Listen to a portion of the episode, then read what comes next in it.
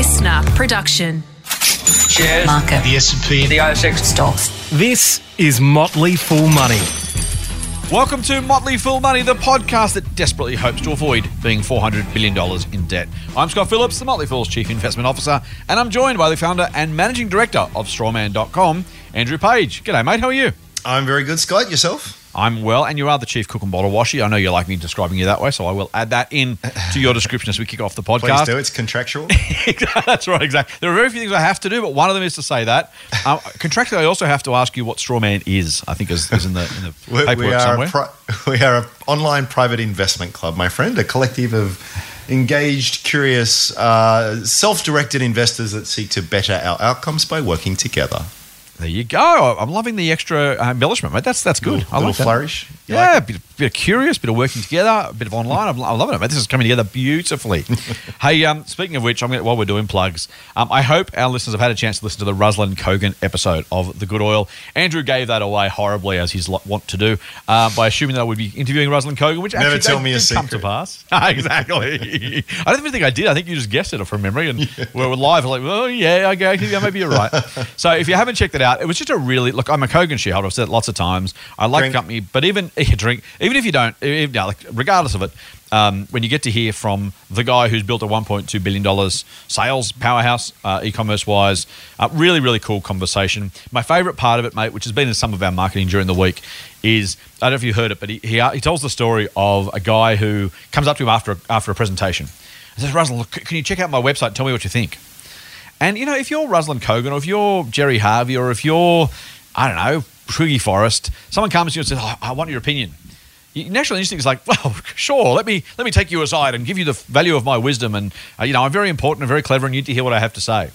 And Ruslan goes, "It doesn't matter what I think.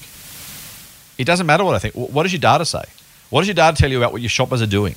And I just thought that was both a Interesting. the um, the humility of the guy, which I'm, I'm a big fan of Russell. I think he's do- doing a great job. So humility, but also that reminder. You know, I have so many people who say to me, including my beautiful wife, who says, "This Amazon website is terrible. I, I can't find anything." And and I and I, don't even blame her. She's probably absolutely right for her shopping experience as a consumer, whatever. But I say to her, honey, honestly, Amazon have tested the hell out of whatever they're doing, and trust me, whatever they're presenting is what their customers are telling you is the best, easiest way to shop that maximizes their sales value. And, and Kogan is exactly the same. It's just a reminder in, in a, an online world, just to be led by the data, right? Like opinions are, well, let's say, like backsides, everyone's got one. The quote's a little different normally. Um, I, just, I just thought, yeah, get really, really humble from Ruslan, but also a really good reminder that, you know what, opinions actually don't count. What, what counts are the results, what actually happens. Um, you know, when they say money talks and something else walks. So, anyway, it was a, a really cool conversation. Look for The Good Oil with Scott Phillips on your podcast player and go from there. All right, mate, enough ads.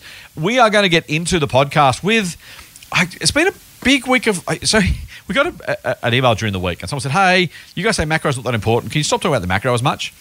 And my response was kind of like, sort of yeah, sort of no, right? So yes, largely it's not super relevant to most of our investing most of the time, but two, it's the well, firstly, it's the thing that people want to know about. So most of our listeners are saying, well, what do I do now? The number of questions I had on Monday, and we'll get to that, about oh my god, the market's off two percent. What do I do now? Um, you know, the, the, the, reality is that either people don't know or want reassurance or both. And so we do a bit of that, and just to explain what's going on in the world, that's important.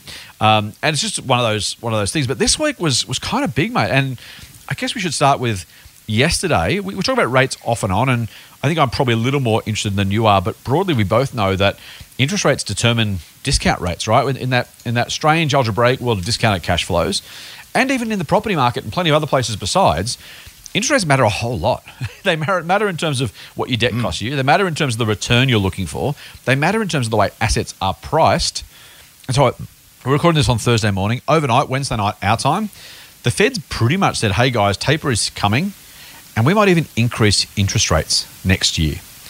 And when Australia's banks are borrowing 40-ish percent of their money from overseas, and that's priced and or um, impacted by US interest rates, among others, it's not a non-issue.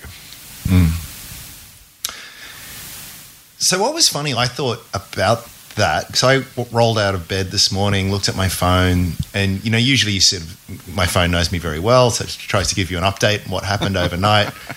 Um, most of it's rubbish, of course, but it said something like, "Oh, ASX set to open higher after after Fed uh, talks up interest rates or something like that."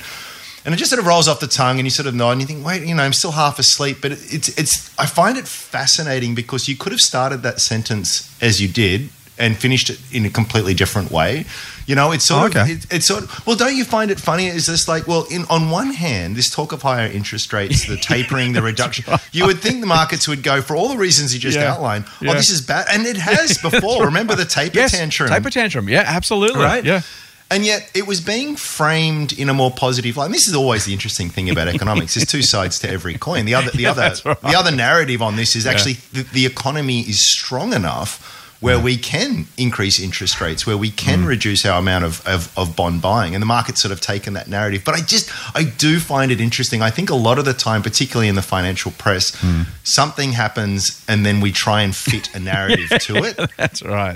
Uh, and, Yeah. you know, it's, it just it just has to be plausible rather than we know because it could have easily been the exact same news event, i.e., the Fed doing what it is, uh, but the headline saying ASX set to sink because. Yeah, yeah, exactly, exactly. Um, it's it's a remarkable thing, and I think you're, you're like you know honestly. So let me let me let me destroy my job chance anywhere else except the Motley Fool, or maybe I come and join you at Strawman. The financial industry are a bunch of babies. We are a massive, massive bunch of babies. And I'll say we. I, I, I try not to include myself in that, but let's let's be really honest. Mm-hmm. To your point, oh, they're going to taper. Oh, let's throw the toys out of the cot. Or you know, oh, I really would like a hug, please. I feel like yeah, oh, the Fed's going to be. Oh, okay, I feel better. That the whole idea of of you know s- some degree both ways. The market just wants some sort of reassurance, or or or is scared or whatever. And as you say, it could have been exactly the same in both directions. Mm. Right now, I feel like the market just wanting a hug that everyone's going to be okay. So rates go up, tapers, rates might go up, taper might be coming or is coming. Mm. Okay, well then I guess I will feel better about that because I'm mm. supposed to feel better about that. As you say, for exactly the right reasons. Same decision, different circumstances. Market reacts entirely differently. Um, it, it's you know we're, we're a bunch of babies. Like seriously, you know the if if markets were efficient, if things worked the way they should have, then as you exactly say, the same announcement two different times. Why would the response be different? There is zero reason for it other than, as you said, the lemmings run left or run right, the, the herd runs left or runs right, and, and everyone just kind of carries on with it as though it's you know this, it's got something to tell us, which is is remarkable. Well, and it's also too that after the fact, we, we can just describe it. Now, whether it's the Mm. Yeah, true the the, the, the, Yeah. the true course of events and chain of events that sort of led to that, it's just Yeah. it's these interpretations that that are very difficult. So. Mm. Oh, look, I'm with you, mate. Just to back to your original point. Macro is macro is massively important. It's one of these really weird Mm-hmm. dichotomies in investing. I mean, macro just means you know the the, the broader economic landscape, and that's what all companies operate in. And they're all no one's immune. Like Mm-hmm. no one is immune to it. Um, and and so it's it's it's obviously massive. So it, it does it does seem a little bit of a odd position to then sort of turn around and at the same time say, yeah, but don't worry about it too much. And that is, I guess that's probably where part of the frustration can come from with a lot of these discussions because we sort of Yeah. get into it a little bit, but then the conclusion is the same. yeah, And it- right. It feels a bit of a Yeah. cheat, and it feels Yeah. Pollyanna-ish, Yeah, and it yeah. feels uh, naive or something Yeah. at, at the end of the day. But I think it's also something that Mm, all of the people who've been investing for a long time that I know of Mm, tend to sort of put it in that category. They pay attention to it, they think it through. But overall, it doesn't change the strategy because Mm. the strategy itself doesn't tend to be predicated on the ability to pick the magnitude and timing of interest rate movements or, or these kinds of things. Mm. Um, important, yes, at the crux of what you can focus on and ever hope to have any sort of visibility on, no. And and Yeah, uh, yeah, it- so yeah. it's it, it's a it's a difficult combination of IT, ideas to have in your head at the same time. Mm-hmm. That's so. I, I don't know. What, what, how, how do you how do you square that circle? I think, look, I've, I've said this before, probably, mate. So I don't want, I won't spend too much time on it unless, unless it's overly useful, and you can let me know either way. You know, the, do the hand across the throat. No, stop talking. You're boring people, uh, or you can encourage me to go on. Um, I look. The older I get, I, I don't know about you. The older I get, the more nuanced I realize the world is. And you know, it's easy. It's easy to be a real hothead and a real kind of iconoclast in one direction or another when you're when you're young, right? When you and as an investor, you start out, and I started out on. I've said before, you know, value investing, 61 different equations. I knew all the data. I knew none of the information, but all the data, right? It was all that, that mm. sort of story of like, you know, there's data, there's information, there's wisdom. They're very different things. Mm. And I, I, I just think about, you know, well, direct to sell, that's always bad. And, you know, company debt's always bad. And, you know, you can't possibly buy a company that doesn't make a profit. And there's all mm. these things that you're- taught are supposed to happen, right? The more and the more you think about it, the, the more kind of it becomes, as you say regularly, it depends. Like it's, there are no well, very few hard and fast rules, and so to, to exactly that point, you know, I, I was brought up on well, macro doesn't matter, and there's the usual thing about Warren Buffett saying if you worry more than five minutes a, a year about uh, fifty minutes a year about and Macro, you've wasted 10 minutes, or is it Lynch? Some answer that anyway. Um, that idea of, you know, so that you get you start with all that, and you think, well, hang on, that's true, except that if you we're talking about debt, right? If you're if you own shares in Sydney Airport or Transurban or something that's got just miles of, Evergrande, we'll talk about that in a minute. Um, uh, that's got miles and miles of debt. If rates go up slightly, it changes the P and L. Like it mm. just it just does, right? Yep. And and again, if you think about interest rates and think about how much you might pay for shares, as Buffett said, right at the height of the panic of the GFC, oh, sorry, so every time the bloody COVID crash in March mm-hmm. last year, um, that was probably for this. But basically, look, if if interest remain low, shares are cheap. That that big if is, and, he, and frankly, he was right in the statement. He he made the wrong call. He mm. wasn't buying in March and April when he should have been, arguably last year, because he was. I don't know whether he was expecting things to get worse or wanted to have more cash up his sleeve, or for whatever reason he didn't do that. Um, and so you know, like eh, you know, we can't influence it. And does it matter? You know, maybe it's just not knowable. The Howard Marks quote about it being important but not knowable. But mm-hmm. you have to at least allow for these possibilities, right? And mm. knowing that rates might go up, almost certainly will go up somewhere, sometime. That should be part of our thinking, I think. And you know, it- ord- oh, honestly, mate, in ordinary times, you know, pre GFC, literally GFC this time, when rates fluctuated up and down within a reasonable band, and company profits did the same, you could assume cycles were cycles were cycles. Hmm. But we've now been stuck in a 12 year declining interest rate cycle. Hmm. And it's not, I mean, it's not even a cycle yet. It's just been, it's been a one way, a hmm. one way journey. And so, to some, you know, if you're waiting for, oh well, I will. I mean, I'll, I'll tell you about me. I, I recommend a Computershare shares to share advisor members. Man, years and years, maybe 20, 12, 13, 14, something like that, right? And my thesis was rates are a cycle. When they go back up, Comset, uh, Computershare's float's going to be worth a fortune. And so they carry a whole lot of cash, right? I And when remember saying something from- about sim- similar about QBE with its float. Right, Yeah. right. When, when, when rates go up from 1% back to 3 or 4%, then that will be worth a fortune. The market's pricing it as if it'll never go back up. Well, guess what? So far, the market's been right. And, you know, did I need to make a macro call on that? Well, kind of, yeah, because it matters. The way you think about Computershare's earnings power or QBE's earnings power over the over the next decade absolutely depended on where interest rates went next. So, you know, while I while I'm inclined to generally, you know, my, my general line is when I disagree with Warren Buffett, I'm the one who's wrong. But, um, it- you know, I, I think the, the macro does matter, depending on what you own, where you own it, how you own it, even things like dot .com uh, or, or, you know, tech valuations. They rely on, a lot of them, being able to continue to raise capital from shareholders for years to come. Now, at the moment, interest being zero, you might as well throw money at, dot com startups because, hey, why not? Give it a go. But when rates go up, that also becomes potentially problematic, right? And so the amount of runway you give these guys, how their shares are priced at on the same basis, uh, these things are uh, not necessarily even knowable, but I think it's worth probabilistically thinking about them. So I'm I'm more in the macro does influence potential results and potential valuations, and and it, it is worth thinking about how much might the market pay for this company, how hmm. available might cash be, how much might the debt cost, what that what might that do to profitability, because you know buying Sydney Airport or Transurban or QBE or Computershare does absolutely the price you pay does depend a lot on how much you think the market's prepared to pay for this, how much you discount those future earnings by, and, and how much the debt's going to cost. Yep. Yep. And I think it's also too is that we talk about these effects on the market, but then the market Yeah. is a very you know That's a good diverse and eclectic That's a mix good of, point, too. of different companies, and Yep. you know th- there are. It, it, Mm. Almost any company is, is going to have a difficult time during an economic rout, but some just hold up so much Mm. better, and it's not core to the thesis. So you sort of look. I look at the things that I'm holding at the moment, and Right. yeah, was a global economic recession going to help them? Absolutely not. Does it wipe them out? Does it stop them doing what they're doing? Are their products and services likely to still be in some form of demand during a difficult period and very strong afterwards? It's kind of like I think you go for that anti-fragile approach where you mm. sort of say, yes, there is. This is all this is, is super important stuff. Nothing's immune, but mm, there are mm. some things that are far more immune to it, far more anti-fragile, I guess, to, to use that phrase again.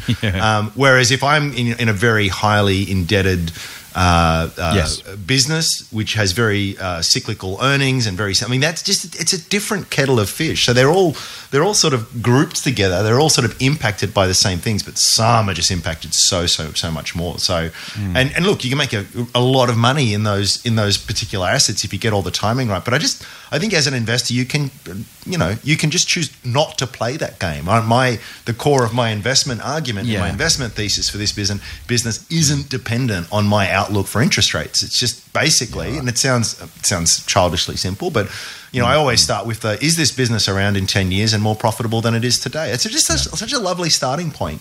Yeah. Um, and and and then sort of start work, working through it. 'Cause if you get the big stuff right, the little stuff tends to fall into place. And and you if you can make some of this macro stuff more on the, the, the, the less important side of the ledger when all the all of the various factors that can impact a business, you just make your life a lot easier. So you got to you can't look at every apples with apples and oranges with oranges, I guess. I think that's true. I think that you're absolutely right. The market isn't the market. I would still argue that some of the outcomes you're thinking about in terms of, you know, does a company need more money? How much do I pay for those shares? How much will the market pay for them now or in the future? Does potentially impact your returns. Now, it may not to the extent that if your if your if the organic returns from that business are enough over enough periods of time, you can kind of wash it. out. It's a bit like currency, right? You can you can kind of wash that out. If you get if your gains are large enough, a movement of 10 or 15 percent either way in the currency is not going to matter if you're buying US shares, for example. Yeah. Um, so I, I actually completely agree with you. If you find a company that's completely you know, rate, economic environment, valuation, debt, uh, equity raising agnostic, then I think you're right. Uh, the, the you've also got to be right about the business itself, right? That's, that's the other challenge. But, I, Oh, but I sure. agree with you. I think in the range of things you can um, allow for or, or you know exclude or include in, in your thesis, if you can absolutely avoid the, the, the impact of rates, that's cool. I don't think any of us actually can in total. So maybe No. maybe maybe No. the viewer is just making sure that it's it's a small impact as possible given the alternative or the, or the um, the other considerations. For example, if a company's going to double or triple its sales and therefore hopefully grow profit at, at a similar rate, it doesn't matter how much you pay, at least unless you're paying stupid prices. That being said, we, we know that you know the afterpay shares at 150 bucks. Those shells will never make them. They'll actually they'll actually sell it to Square at a loss. So there is too much to pay for any company to some degree. Sure. Uh, I think you've got to be a little bit careful of that. Oh yeah, yep, hundred percent, hundred percent. I mean, just so I was sort of talking more on the qualitative, but on, on the valuation side of things too. I think the, the same the same general ideology philosophy applies, which is just don't price in perfection. I think that's what's been difficult for me in recent years as well. Is that I have mm. actually, it seems in hindsight, missed a few opportunities because I just. Even though the, I looked at the company, I liked the company. Oh, it mm. seems a bit expensive, and then it you know doubles from there. And you think, oh, mm. you know, I missed the boat. exactly. But I'm kind of, I'm, Yeah. you know, I'm okay with that missing those opportunities because although it's worked out well, well so far at least in some of those situations, it is. Mm. I'd still make the argument that, the, and this is the argument with Afterpay, just to come back to that, which is why I was very skeptical at those prices. Was Mm. that it's not a question of whether it's a great business and it's around in the future and earn and worth more. It's, it's a question of whether they can actually deliver returns to their shareholders at Mm. that at that valuation and. And I didn't think Mm. it could. Um, so I think you factor. I think you factor in that macro and stuff again. Again, if, if, if an, a quarter of a percent interest rate rise, you know, changes your outlook on what the company's able to grow at significantly, then that, Yeah. that tells you something right there. But I think that, I think that's that's almost the point, right? And you just as you say, it is what you invest in. But if you have got, if you are buying Sydney Airport for, for income, or you're buying a bank because they're safe, or you're, you know, th- those the property companies, right? We, we absolutely have seen in the past property companies wrecked on the on the rocks of higher interest rates. And so hmm. may, maybe maybe the point, as you say, is is be avoid those companies, or at least know what you're buying, because the depending on what company you buy or what you already own movements in macro conditions can matter for some businesses much much more than others, right? And Yeah. there, there is these are much more. Uh, I won't say certain. They're much more predictable business, operational businesses, but they carry that tail risk of rates or economic circumstances and or other things. Yeah, yeah, yeah, totally. I mean, it, it's just it's a question of risk minimization. So, like Yeah. two two companies, one that's highly sensitive to rates, and one and one mm-hmm. that that is less so. Mm. So, yeah, that's there's a big contrast there. But they both have execution risk. Mm. They both have other uh, ri- risk factors there. So, so it's sort of like you're right that none none of them none of them um, uh, are immune to it. But I mean, of all the risks that those ones that those growth companies might face, well, in a lot of, in a large degree, there's similar kind of risks to a, a much more mature business. You've still got to have a view on the forecast and earnings and all of these other challenges you face as an investor. But on top of that, now mm. I also have to worry about existential risks from interest rates going up a percent. So it's just, do you know what I mean? Like there's a there's a there's totally. a draw, get a line of get a piece of paper, draw a line down the middle, put pros and cons on it. If you if you can just remove a few cons, I think I think it just strengthens your position overall. Look, I, I think that's true. I will move on a second. I think that's true. I, I will maybe just be devil's advocate, though, argue the other side of that position. You have a very keen view, and, and frankly, spend a lot of time thinking about some of the smaller companies on our, on our market.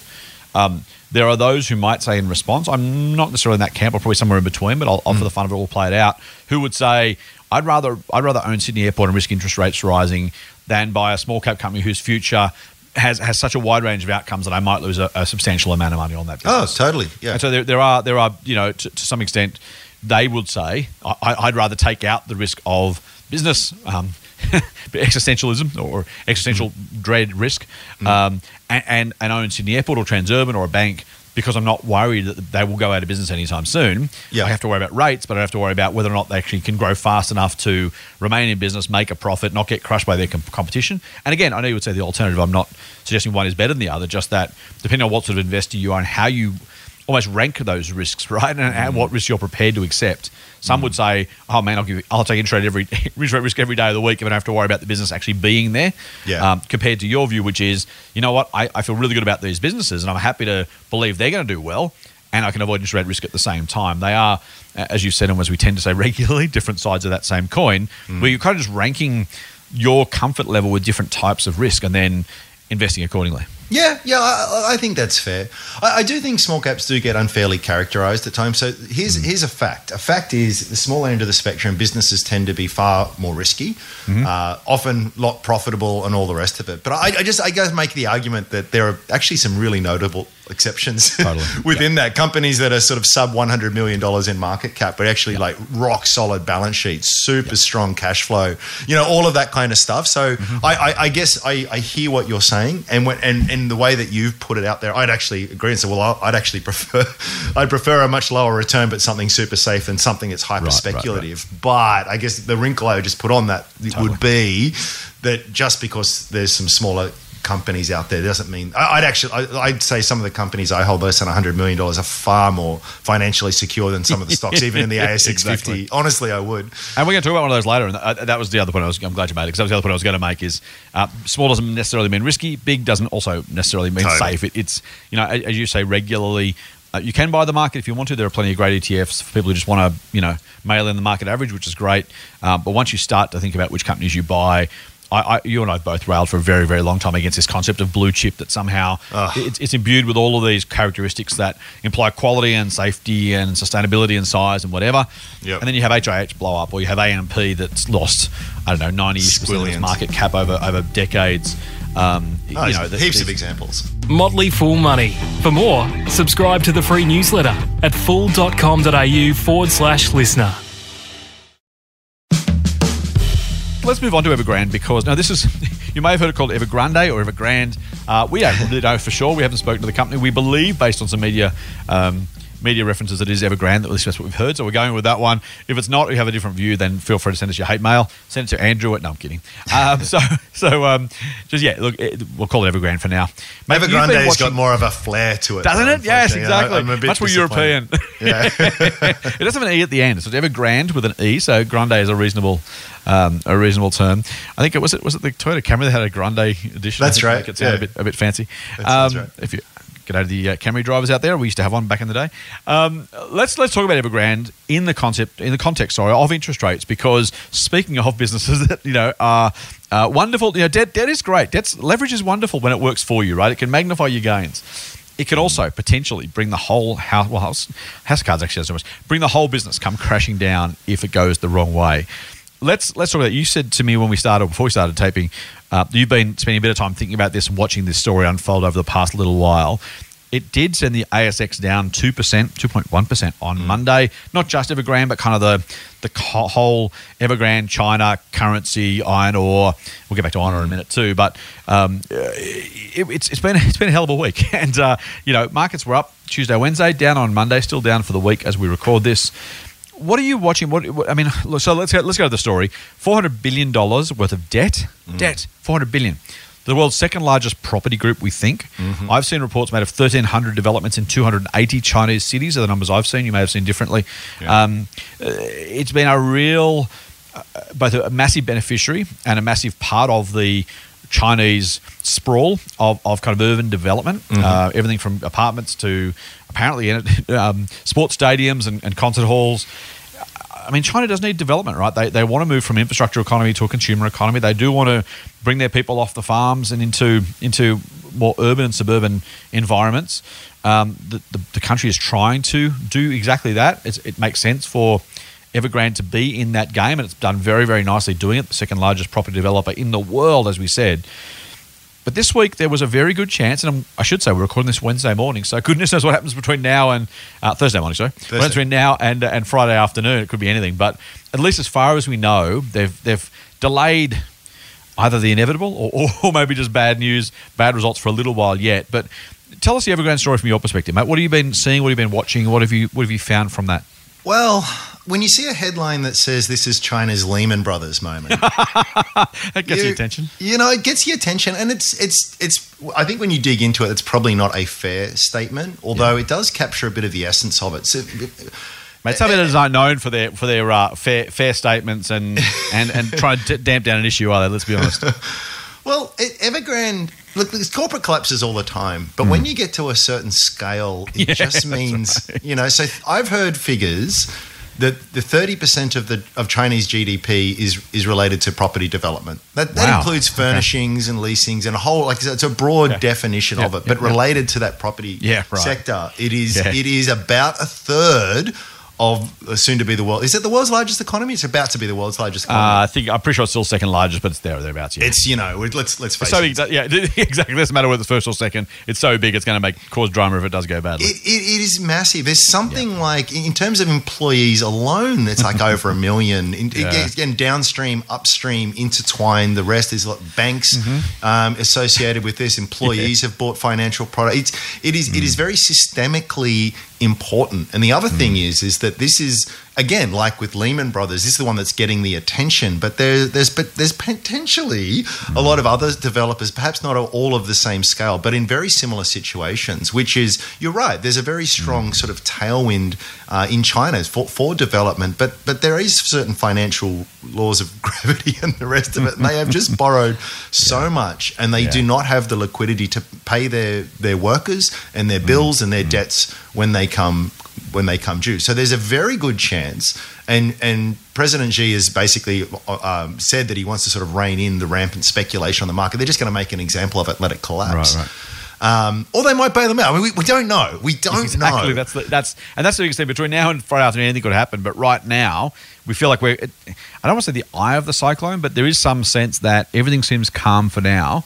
The question is whether we get out of this with, uh, without too much damage, right? Well, the thing is, I find interesting too. You play out either scenario, neither's great. Like if they collapse, I mean, that could have that could spread over into global Mm. credit markets. That could cause borrowing rates to go up overall. It could just Yeah. slow down the Chinese economy. Oh, by the way, China's our largest export market, and and oh, by the way, you know, I think you know forty percent of our exports there are, Mm. are in the form of iron ore, which has been collapsing in part a consequence of this Yeah. Mm. um, sort of stuff as well. So it's so, it's, so th- that's not a pretty outcome. And you know, let's just face it too. Our economy is probably not in great shape at the moment, with two of the largest states in in lockdown, and we've got a red hot property market and the rest of it as well. So it's sort of you know, and, and then and then you kind of say, well, let's say they do just sort of quote unquote bail them out. It's not it's not so straightforward. Again, there's a lot of in- private citizens who have got uh, financial products that will largely go up in smoke here. There's a lot of offshore investors that won't be able to be bailed. Like you can certain certainly there's a lot that you can potentially do, but it's kind of like putting your, your finger in the, the wall of a, a, a of a dam with a crack in it type type thing potentially. So I find it I find it really fascinating. I mean, the, the, the, a lot of noise um, has been made of of the Chinese.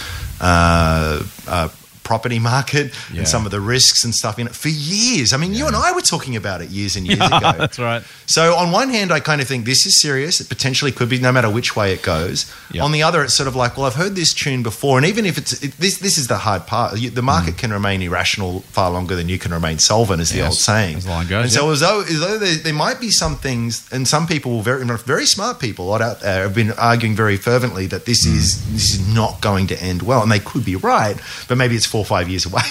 this is what makes it so diabolically hard. But yeah, I think I think it's I think it's a fascinating story. Whatever happens. It is. I am going. I, I'm I, I'm treading carefully here because uh, during the during the early days of the COVID uh, pandemic, I was a little too blasé about it. I have to say. I look back at SARS and MERS and other things and went, oh, look, maybe it'll do something, but probably, you know, it's probably more like more like these, right? These little localized big deals locally for those communities, but you know, it'll it'll die out, come under control, it'll it'll be okay. Uh, that was spectacularly wrong. Uh, speaking with uh, the benefit of hindsight, eighteen months later. Um, but it's also, well, by the way, so, so two things for that. Firstly, the market's still at an all time high or close enough to it, right? Despite the massive crash subsequently. Secondly, despite being wrong about that, I still firmly believe, and, and we've seen plenty of that, including more bloody house price crash 40% articles in the paper recently, um, and a 60 minute story of, you know, spooky music going through Campbelltown, as, as Pete Wargent said on Twitter. Um, you know, the, the, the, the predictions of doom and gloom are far, far, far, far, far more prevalent than the actual doom events themselves, right? So COVID was absolutely not like SARS and MERS, but SARS and MERS were effectively inconsequential. So, you know, how many times do you predict a once in a century pandemic and be wrong? Or every other possible contagion, collapse, concern, eh, whatever else comes with that. So I, I think for me, I'm, I'm kind of even, even the GFC, you know, the, the I said I say this all the time. The market goes to new highs, or has historically. We can't make promises about the future, so I need to carefully choose my words to make sure the regulator's happy. The market has never failed to surpass a previous high. It got through the GFC. It got through the COVID crisis. It will get through the next thing too. And maybe it's Evergrande, maybe it's not.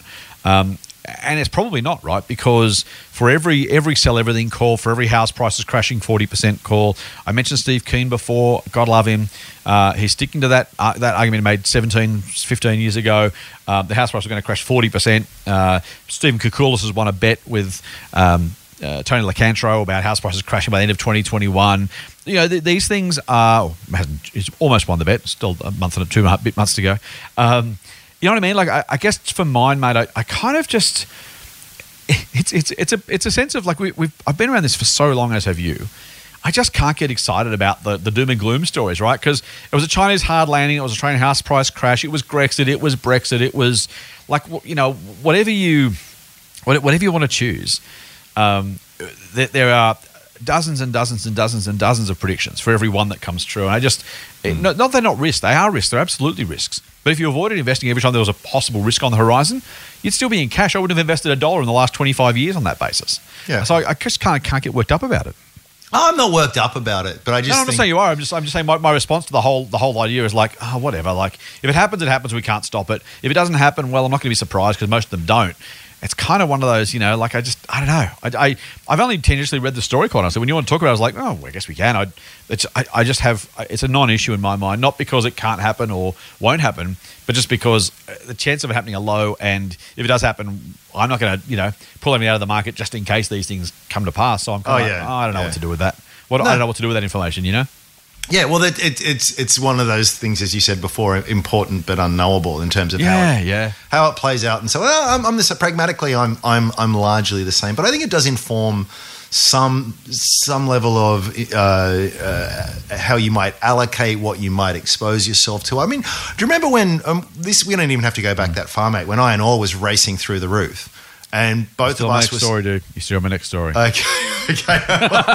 Can you use a different analogy for me? Otherwise, the podcast can be really short. Oh well, there, there, there, there. I, I think one of the, I think one of the, the biggest dangers, particularly for new Yeah. investors, is that we Yeah. are very prone as a species, not just in investing in a lot of things, Yeah. of just extrapolation.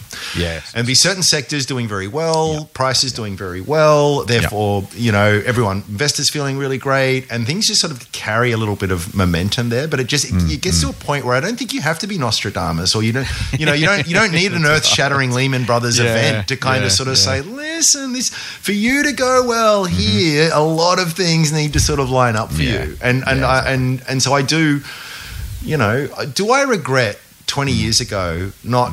Borrowing myself up to the eyeballs and buying 50 investment properties, and as soon as I got a bit of equity, rolling that into absolutely, I don't, Yeah, reg- I don't yeah. regret it because Yeah. it was the wrong thing. It is always the wrong thing. You you can take exceptionally stupid risks when it comes to investing, with what any kind of type of investing, and look really smart at the end of the day. But it doesn't mean it was the right decision. Mm, Yeah, so and true. so I guess when it, when I when I look at these That's things, so it's not that it's a chicken little. Oh, because you can always point to something that's about to destroy Mm-hmm. the world.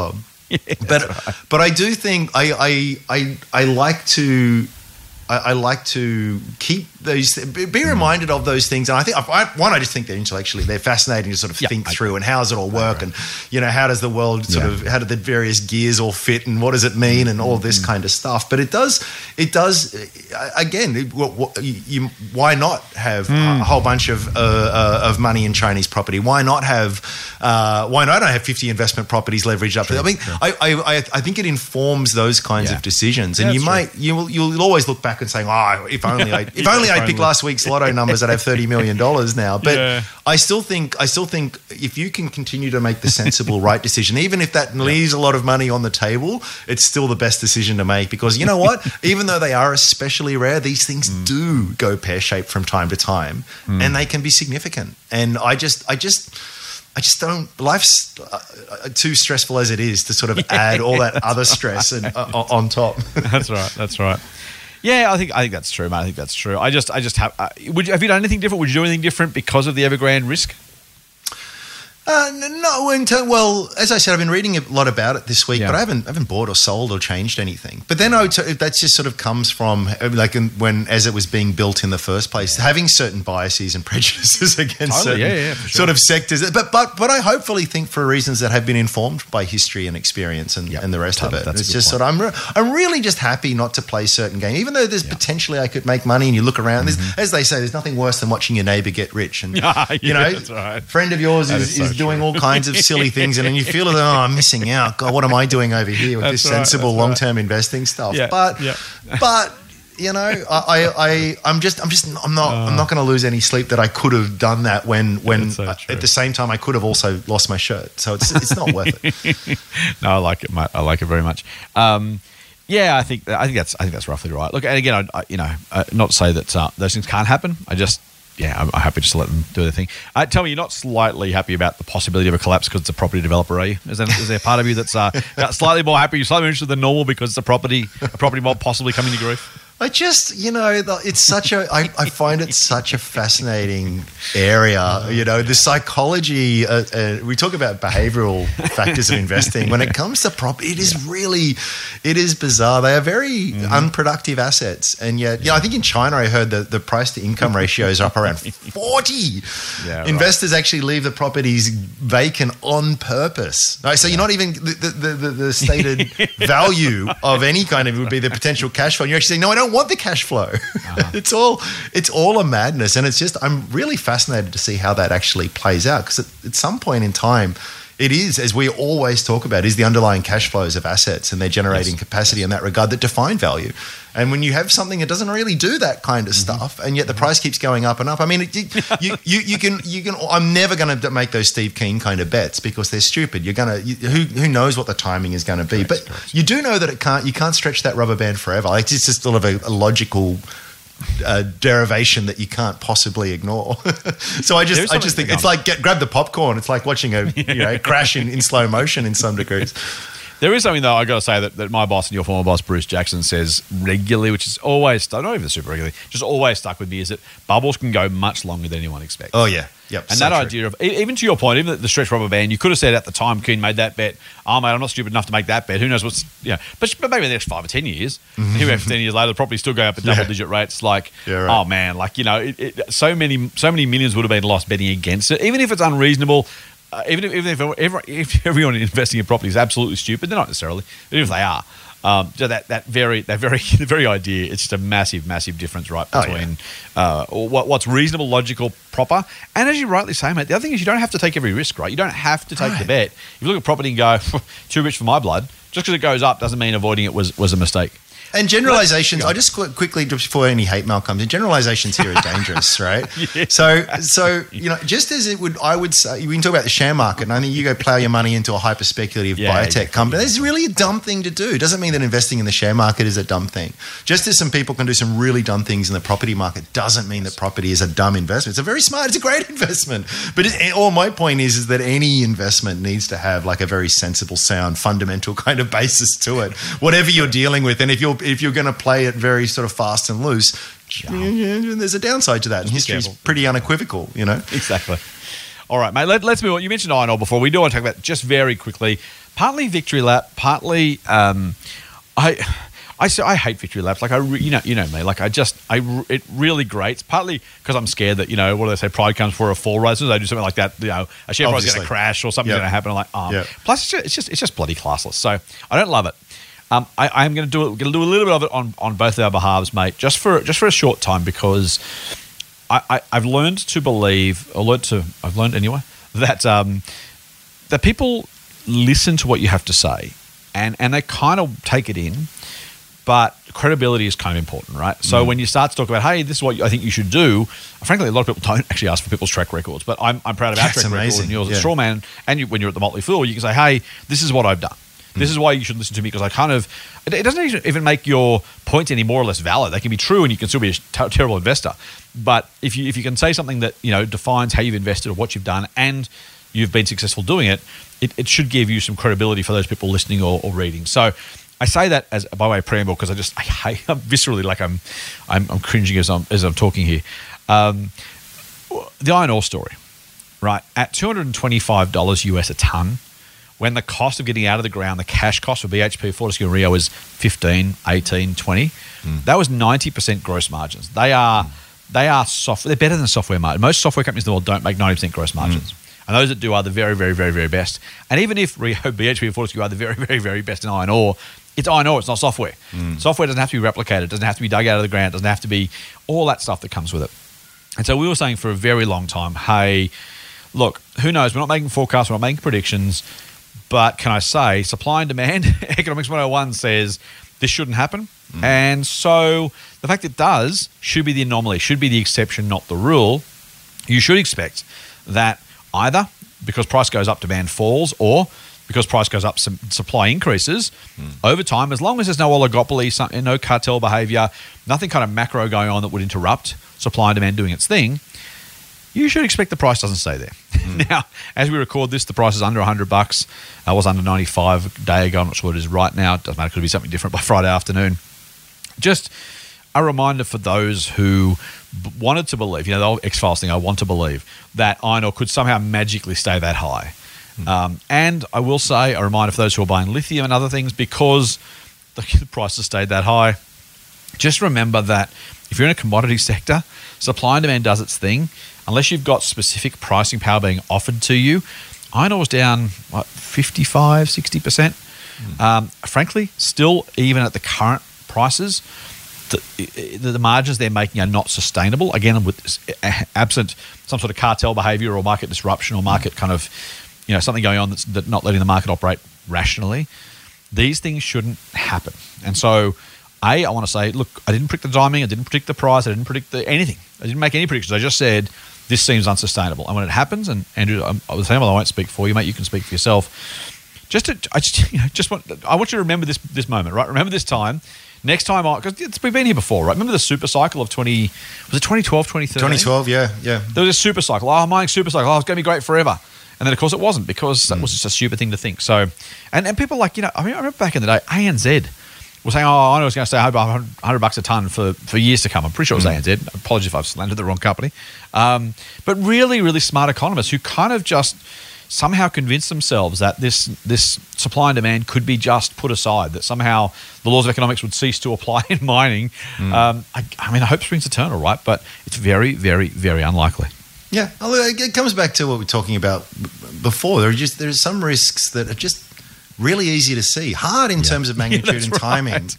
Yeah. but just you know, right? Yeah, a good way you know, it. I don't want to I don't want to d- dive into the previous topic, but again, I think Yeah. that that's that's where a lot of my stance comes from on some of these things. No, like do feel free because that's why I wanted to. I I actually called hold on all, but it, it does absolutely apply. Look, there's there's there's there is an acknowledgement that the world is a very uh, complicated, nuanced place, right? And almost anything can happen, and put it. crazy things can happen for much longer than you think. But there are certain there are certain things that I think you can hold as as definitely true in a in a broad sense. And iron ore is Yeah. iron ore and commodity production is one of them, and it's one that is very very well established by history uh, and very very well explained by theory. Um, we have a very good understanding of all of these kinds of things. Yeah. So why do why do very smart That is economists? so I. I I think I, I don't know it's hubris. Um, Yeah.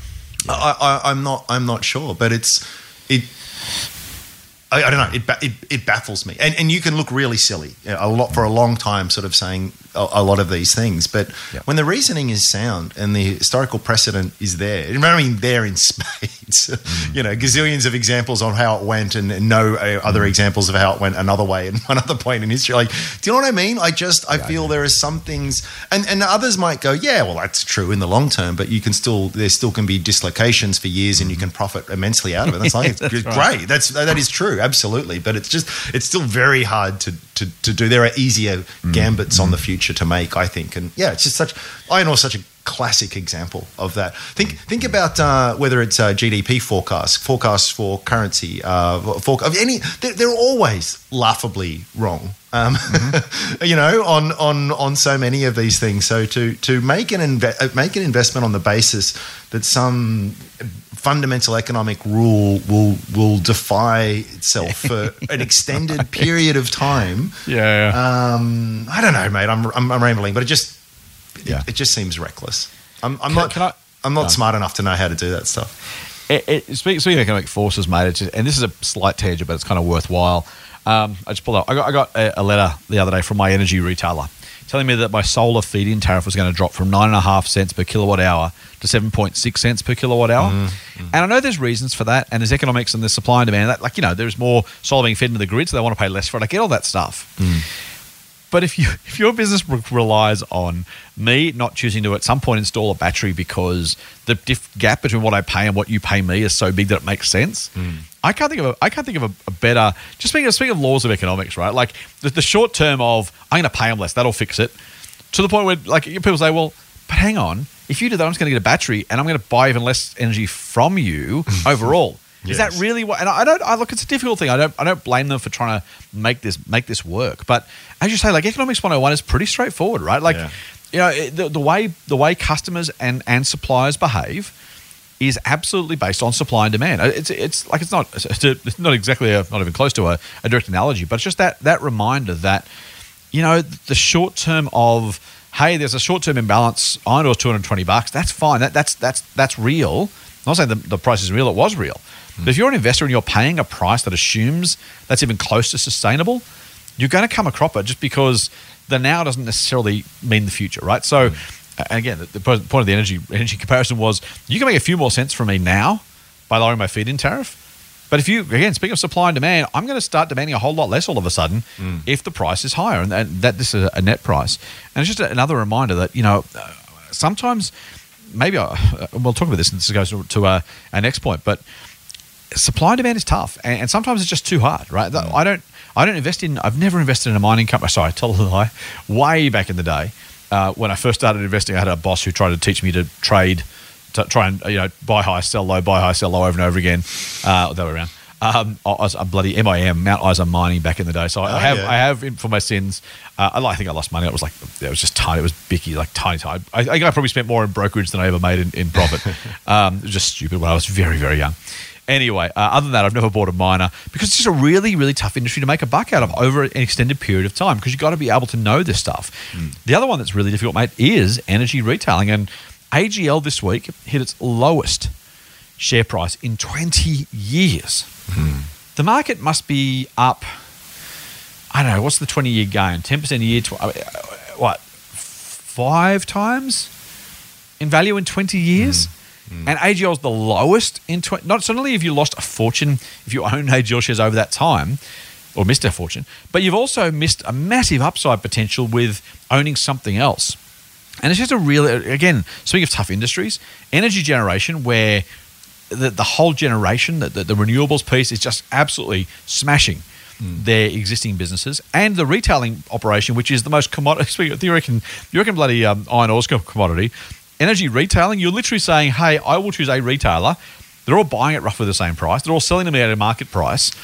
Uh, NBN retailing might be harder, but not by much.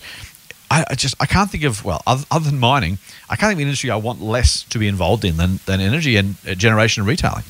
I'll extend it to anything that's commodity based, not Yeah.